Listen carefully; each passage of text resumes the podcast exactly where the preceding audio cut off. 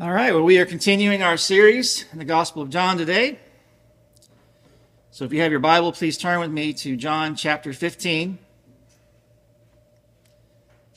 Pastor Enroe concluded with verse eleven last Lord's Day, so we will pick up from there and consider today verses twelve through seventeen. Before we comment on it, let's first read it. Again, this is John fifteen, starting in verse twelve. This is my commandment, that you love one another as I have loved you. Greater love has no one than this, that someone lay down his life for his friends. You are my friends if you do what I command you. No longer do I call you servants, for the servant does not know what his master is doing, but I have called you friends, for all that I have heard from my Father I have made known to you. You did not choose me, but I chose you and appointed you that you should go and bear fruit, and that your fruit should abide, so that whatever you ask the Father in my name, he may give it to you. These things I command you, so that you will love one another. Let's pray. Father, as we gather in your presence today to receive your word, help us, Father, to internalize this word. May the truth shared transform our lives. And may you grant us wisdom today to apply this word to our daily walk, and let your grace and love shine through us. We ask this in Jesus' name. Amen. Well, this afternoon we are resuming our discussion from where we left off, and we're delving into the significance of bearing fruit, and more specifically, what it means to abide in Jesus. Jesus here provides us with indicators of those who abide in him, and today from this text we're going to highlight three of those. First, someone who abides in Jesus is characterized by obedience to his word. We see this, for example, or we saw it back in verse ten, and we're going to see it again here in verse fourteen. Secondly, such an individual is not just a follower of Christ, but also a friend. And that's emphasized in verses fourteen through fifteen. And then lastly, verses sixteen and following reveal that a person who abides in Jesus does so not as the result of some random occurrence. It's not by chance, it's not by you exercising your free will, but rather it is because you were chosen by Christ. So to sum it up, abiding in Jesus involves obedience, friendship, and being chosen by him. Well, first, what does it mean that a person obeys the Lord Jesus Christ? Again, let's look at verse nine. Our Lord says, "As the Father has loved me, so I have loved you. Abide in my love. If you keep my commandments, you will abide in my love, just as I have kept my Father's commandments and abide in his love. These things I have spoken to you, that my joy may be in you, and that your joy may be full. This is my commandment, that you love one another as I have loved you."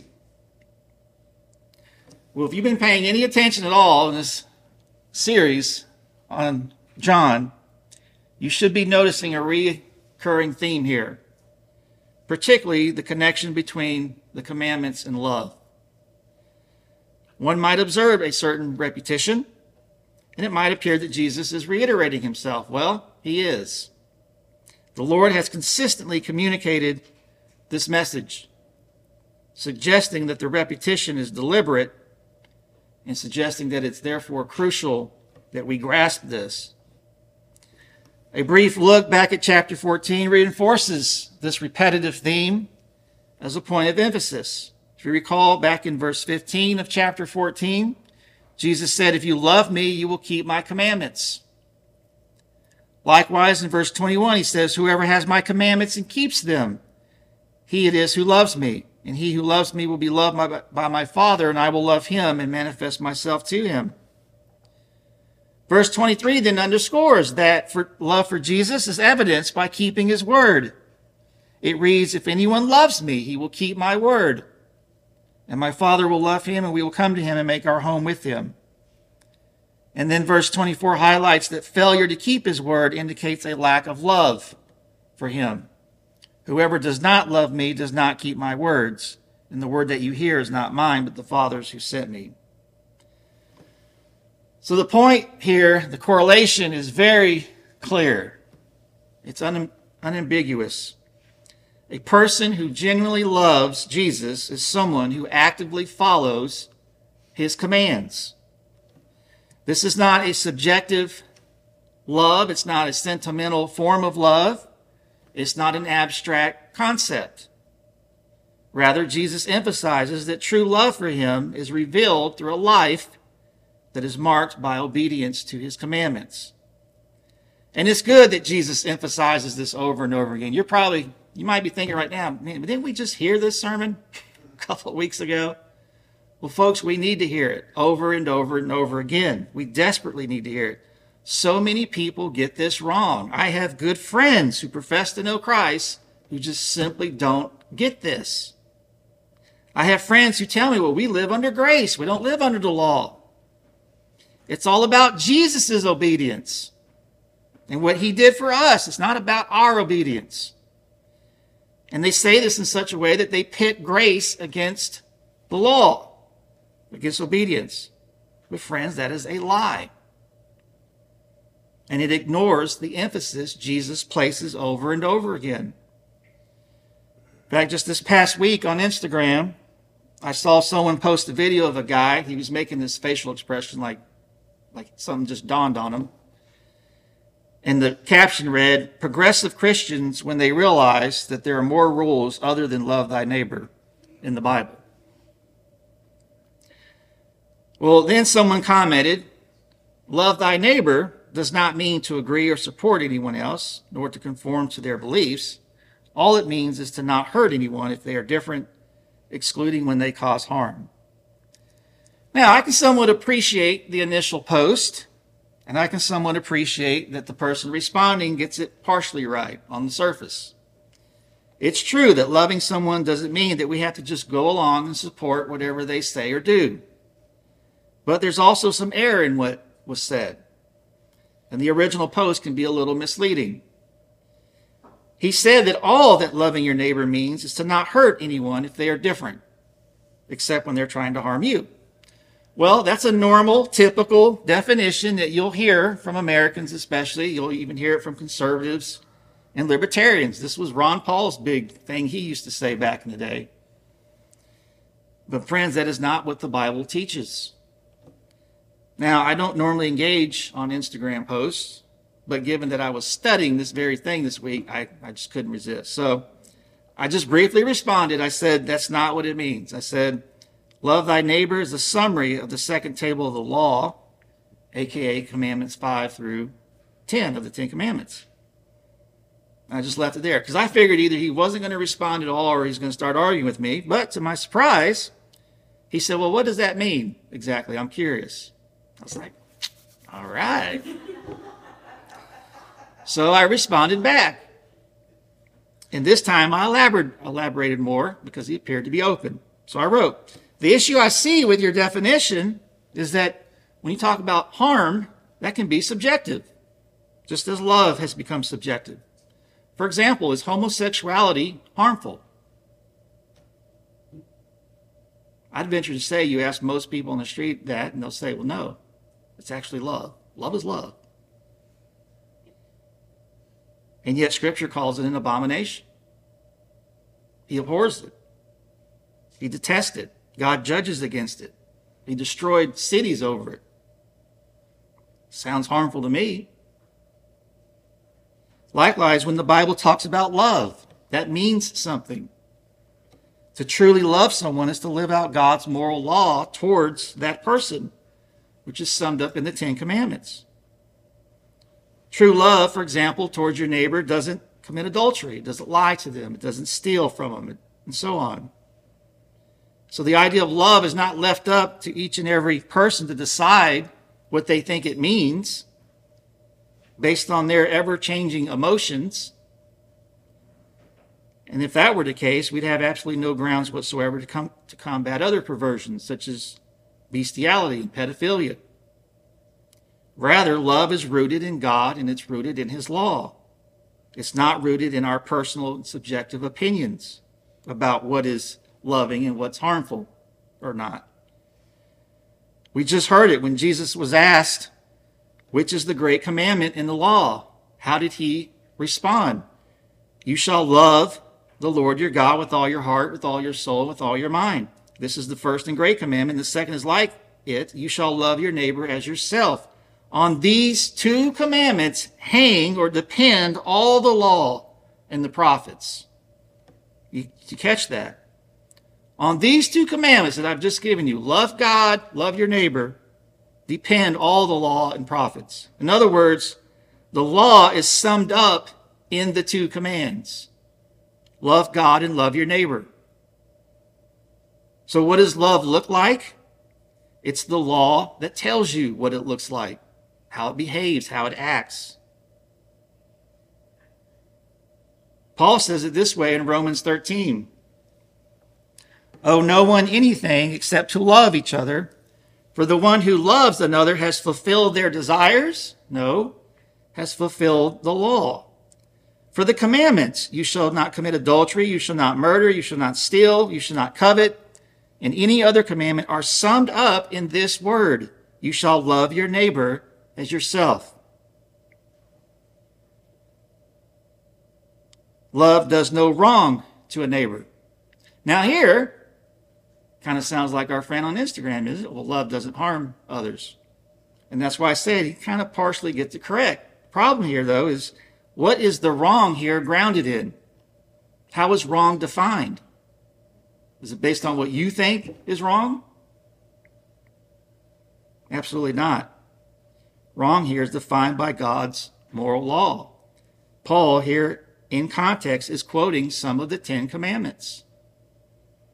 And so, therefore, Paul goes on to say, therefore, love is the fulfilling of what? It's the fulfilling of the law. So you see, and I'm continuing on with my, my comment on Instagram. I told you it was going to be a little bit longer.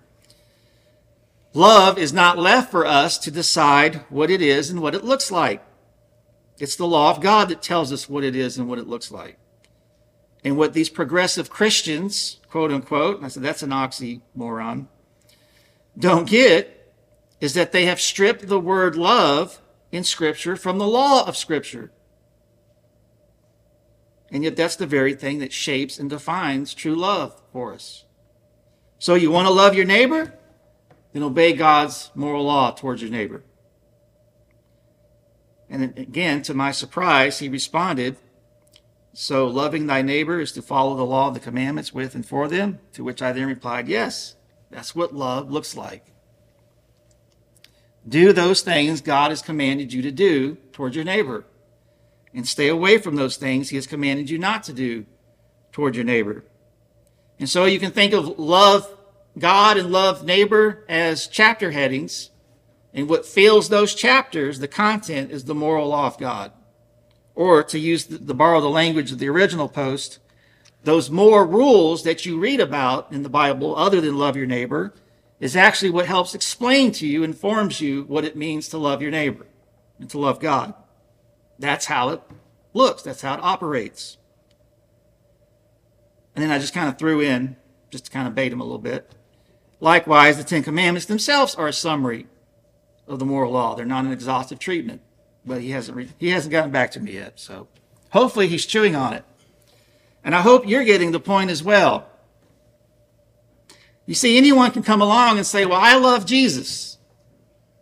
Millions of people do it. People do it all the time. But what do you mean by that?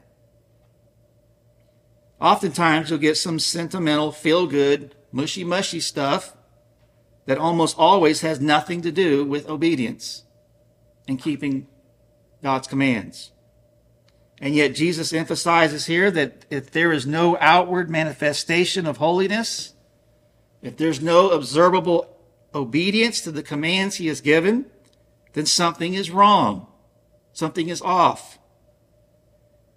In essence, a person who fails to exhibit external evidence of following his commands is not truly demonstrating love for Jesus. As Jesus put it, if anyone loves me, they will keep my word. And so the question Jesus would ask you today is, do you have genuine love for me? And the response we are called to provide involves first looking to Jesus first and then assessing our lives. What is the fruit that's produced by our lives? In what direction are our lives going? Where are we heading? What principles guide your choices every day in, in all of life? The straightforward indicator of someone's love for Jesus is that they remain focused on him and they observe his teachings and his commands. Obedience is crucial. And when obedience falters, we then should be seeing repentance. And in faith, a return to aligning with the will of God in your lives. Well, turning our attention back to chapter fifteen, now notice that there is a specific commandment highlighted. Verse twelve states, "This is my commandment, that you love one another as I have loved you." And so not only is there a love for Christ, but in essence, our love for Jesus should manifest as love for one another. Jesus here is essentially stating that he desires a people, he desires a church that's marked by love, not only for him, but also for each other. And he makes it clear that the world will recognize the genuineness of our witness by our love for one another. In other words, the indicator of a church's love for him is found in their love for each other. But I want you to notice something else here. Notice that Jesus says, "Love one another as I have loved you." And then couple this with what he says in verse fourteen, "You are my friends if you do what I command you." It's very important that we read verse fourteen in light of verse twelve. And the reason I say that is because a person could read verse fourteen alone and greatly misunderstand what Jesus is saying. If you read verse fourteen alone, it sounds as if possibly that Jesus is saying that the first cause in this relationship between you and him is your obedience. That is, if you will begin the process of doing what I command you, then the effect is that I will in turn love you, and then you will be my friend. And then to extend it out even further, then the death that I died on the cross then becomes effectual for you. Beloved, that is not what Jesus is saying. That is heresy. And sadly, many who downplay the importance of obedience do so because they think that's what we're saying. But that's not what we're saying. There are two ways you can understand an if condition. First, there exists a type of condition where a cause precedes and triggers an effect. And if that were the case here in this text, it would suggest then that if you precede the act of him laying down his life for you or becoming a friend with obedience by following his commands, then the consequence would be becoming a friend. The ultimate effect would be his act of laying down his life for you. And so that represents one way of understanding this if statement. But now consider the other type of condition. That is an effect that ensues and affirms a cause. So to give an illustration of this, in case that just kind of went over your head a little bit, consider this statement. If you are an MDiv graduate from an accredited Reformed seminary, we will hire you. All right, in this scenario, being an MDiv graduate from an accredited Reformed seminary is the cause that precedes and results in the church wanting to hire you. Okay, you see the relationship? This is an example of where a cause precedes and triggers an effect. Now, to exemplify the second way of understanding a condition, consider this statement. If your white blood cell count is low, then you are in remission. Now, in this case, the effect, which is the low white blood cell count, follows remission and serves as a confirmation that you are in remission, substantiating the cause of the white blood cell count being low. This is an example of an effect that ensues and affirms a cause. So now the question then is, what type of condition do we have here in John fifteen? Is Jesus saying that if you do what I command, then you will be, then you will qualify as my friend? And then because you qualify as my friend, my death will become effectual for you? Is that what he's saying here? Absolutely not. And our actually our antinomian friends would be right to reject that if that's what we were in fact saying, if that's what we meant by emphasizing obedience. But that's not what we mean, and that's not what Jesus here means. Again, you have to read verse fourteen in context.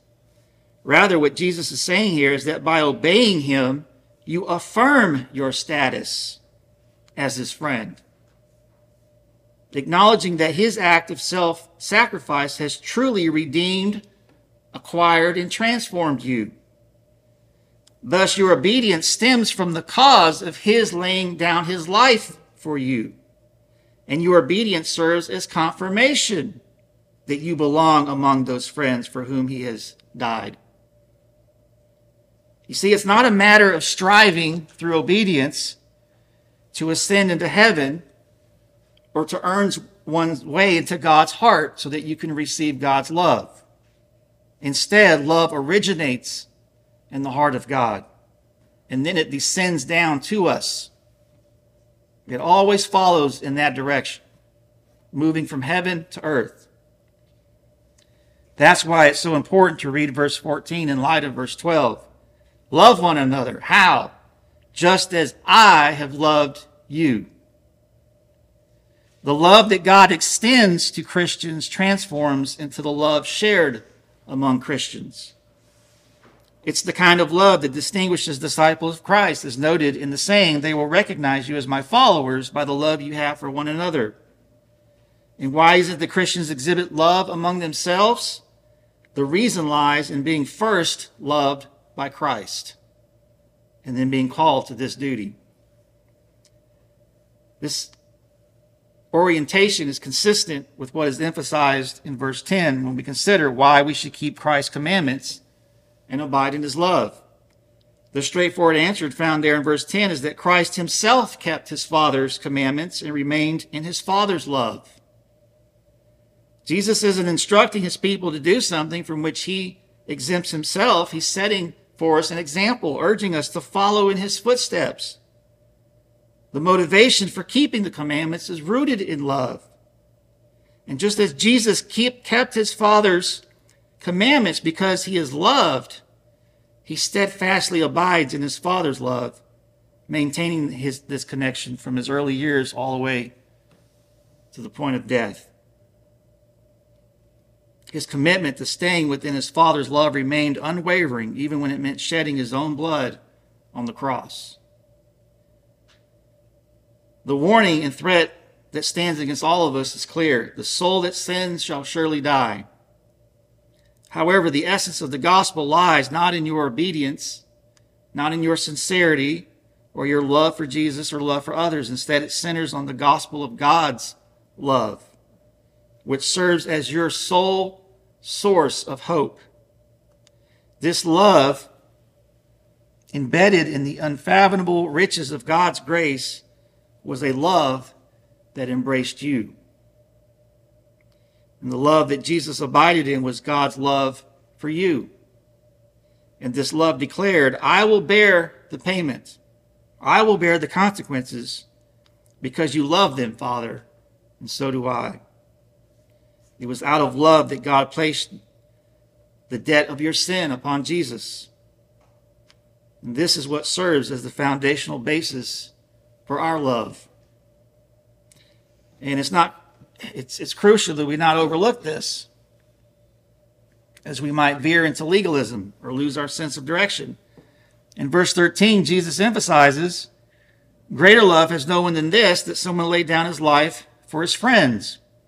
Now, if we think about the nature of the love that Jesus desires, we observe that in verse thirteen, Jesus doesn't instruct us to be introspective and to consider our own capabilities to then act accordingly. Our focus is not meant to be inward, but outward.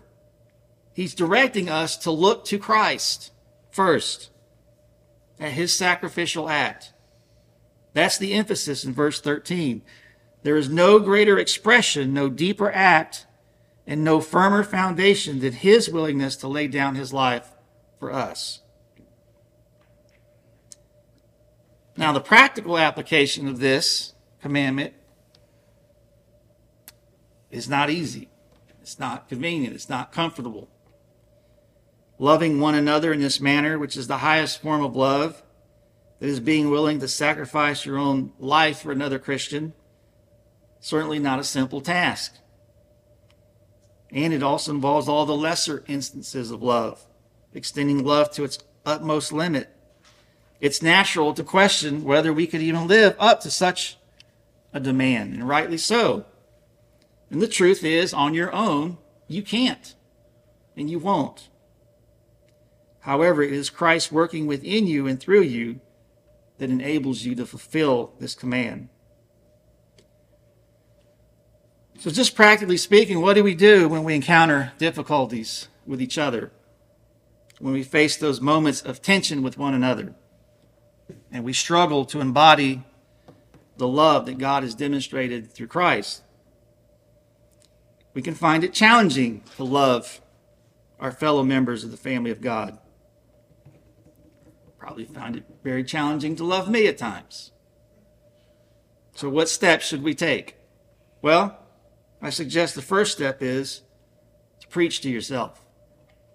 I heard John Piper say that years ago, and it's always stuck with me. Preach to yourself. Remind yourself of the truth that God didn't look through the corridors of time and found you exceptionally loving and then decided to love you. The reality is, none of us is more lovable than any other. God loved you in spite of your flaws.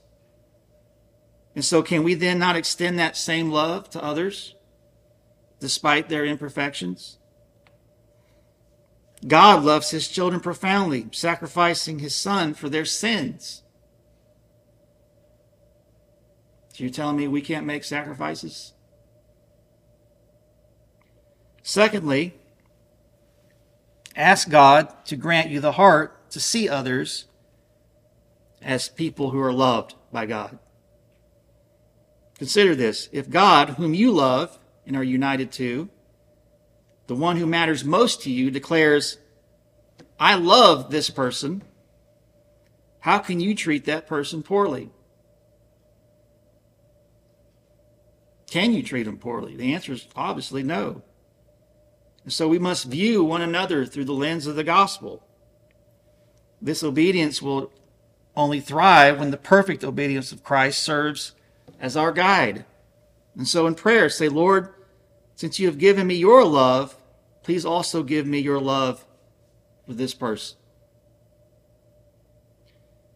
Well, then moving on, we, read, we then read in verse fourteen that you are my friends if you do what I command you. No longer do I call you servants, for the servant does not know what his master is doing, but I have called you friends, for all that I have heard from my Father I have made known to you. You know, it's interesting to know that in the Old Testament, there are only two people who are referred to as friends of God. First, Isaiah forty-one eight mentions, "But you, Israel, my servant Jacob, whom I have chosen, the offspring of Abraham, my friend."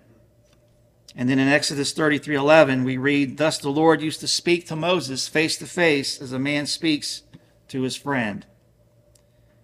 Remarkably, among the thirty-nine books that make up two-thirds of our Bible or more, no one else is bestowed with the title of a friend of God. And as we enter the New Testament, God the Son takes on our human form, our nature, and he addresses his followers as friends. So this leads me, at least, to reflect on, well, what is it that distinguished Abraham and Moses as friends of God? Well, I think the most obvious and simple answer is, wasn't it true that they believed God's word and strove to follow his commands? Now, their obedience wasn't flawless. The Bible provides numerous examples of their faults in obeying the Lord as he deserves. Nevertheless, we can affirm that Abraham, for example, upon hearing the word of God, believed God and obeyed and journeyed to the promised land. Likewise, Moses, even after he grappled with some uncertainties and doubts of his own, he ultimate, ultimately placed his trust in the Lord and not in his eloquence or his power. And he obeyed. He led Israel out of Egypt. Both Abraham and Moses believed God's word, and they earnestly aimed to live in accordance with that word. Well, Jesus declares, "You are my friends if you do what I command you." Now, we've already addressed one way of torturing this verse, which is to make our obedience the cause of God loving us. But there's also another way that you can flip this verse on its head.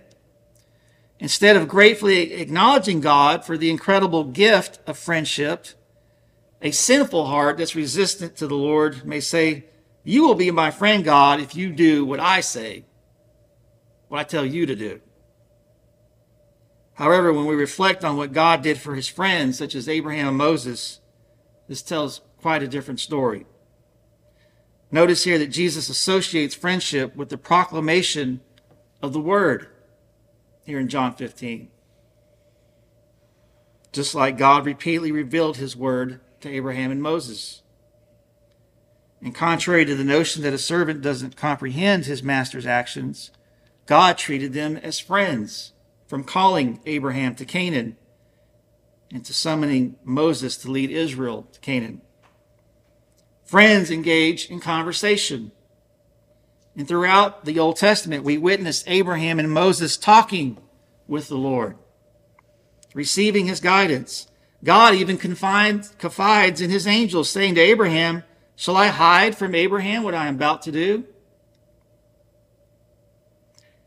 Here, Jesus emerges as the greater Abraham, the greater Moses, unveiling the very mind of God for us in the Word. And this revelation helps us grasp God's mercy in our lives and his plan for our future with him in glory. You know, in the New Testament, it's also interesting, if you search, you won't find where the apostles address the church as friends of God. They consistently depict a different relationship. For example, Second Peter one one begins, "Simon Peter, a servant, an apostle of Jesus Christ." In James one, James introduced himself as James, a servant of God and of the Lord Jesus Christ.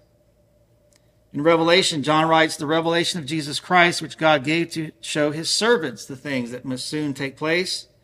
He made it known by sending his angel to his servant, John." Likewise, Paul in Philippians one identifies as Paul and Timothy, servants of Jesus Christ. This designation emphasizes the duty of investing ourselves in pleasing the Master, doing the Master's will. However, Jesus here introduces a new understanding for us. It's not a contradictory understanding, but it complements it. It's emphasizing a different aspect of this. While Paul calls us servants and emphasizes the duty aspect, Jesus reveals a deeper relationship. We are called sons, which signifies a father's tender love, shielding us from evil and caring for us and giving us good gifts. Recall that it was the son who received the inheritance, and we are called sons of God. And now Jesus takes this even further, declaring us his friends. A friend is kind, true, present in times of need. A friend is someone who's willing to speak the truth to you even when you don't want to hear it. Well, finally then, concluding on the honor of being a friend of Christ, we, we come lastly now to emphasize that this status does a result from your good choices. It's entirely a matter of grace, which kind of ties us back to the first point we made. Someone who abides in Christ and is considered a friend of Christ is someone who was chosen by Christ. We see this in verse sixteen and following. "You did not choose me, but I chose you and appointed you that you should go and bear fruit and that your fruit should abide, so that whatever you ask the Father in my name, he may give it to you. These things I command you so that you will love one another." Now here, there's some debate. If you read the commentaries, um, is this strictly said to disciples and them alone? Does it have any application to us? I think there's two two levels of understanding here. I don't think they're necessarily mutually exclusive. On the one hand, it's true that Jesus is addressing his disciples, those we encountered in the Gospels. Jesus calls them saying, follow me. And we see individuals like Matthew leaving the tax collector booth to follow Jesus. This is a clear aspect of Jesus calling his disciples to follow him. However, it's important to note, note that everything mentioned before and after applies not only to these disciples, but it extends to others as well, as their witness is meant for others to join in their experience. John Calvin writes, true, the subject now in hand is not the ordinary election of believers, by which they are adopted to be the children of God, but that special election by which he set apart his disciples to the office of preaching the gospel. But if it was by free, but if it was by free gift and not by their own merit that they were chosen to the apostolic office, much more is it certain that the election by which from being the children of wrath and in the cursed seed we become the children of God is of free grace. Besides, in the passage, Christ magnifies his grace by which they had been chosen to be apostles, so as to join with that with it that former election by which they had been engrafted into the body of Christ. Or rather, he includes in these words all the dignity and honor which he had conferred on them. Yet I acknowledge that Christ treats expressly of the apostleship, for his design is to excite the disciples to execute their office diligently and faithfully. End quote. So in other words, the concept of God's effectual call is embedded here in Jesus' words when he says, you did not choose me, but I chose you. And this truth can be applied to all Christians. Nobody becomes a Christian one day. They just wake up as an absolute pagan worshiper of nobody and just decides, I'm going to follow Jesus today and obey Jesus. Rather, the fundamental reason anyone turns to the Lord is because it is Christ who first reaches out to them through his loving choice.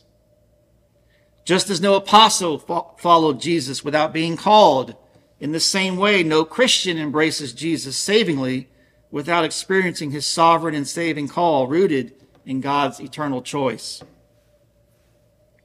And so if you find yourself in Christ, it's because God has drawn you to himself. We've seen this multiple times in this gospel already. Recall back in chapter six, he said, all that the Father gives me will come to me.